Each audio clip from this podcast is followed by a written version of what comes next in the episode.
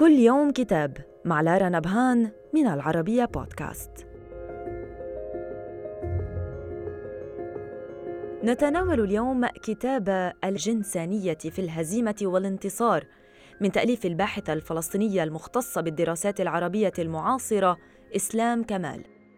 يحاول هذا الكتاب وفقا للناشر الكشف عن طبيعة العلاقة بين الرجل والمرأة الجنسية أي المادية والاجتماعية المعنوية وامتداد تلك الطبيعة بقواها السحرية الفاعلة نحو تجنيس الأشياء والعلاقات. فكيف يحدث ذلك؟ وبناء على ماذا؟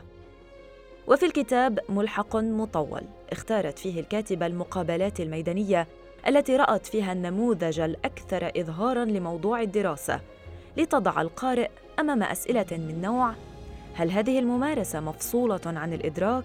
هل هي قصدية أم عبثية؟ وهل هناك علاقة بين طبيعة العلاقة الجنسية وإحالاتها الثقافية واللغوية؟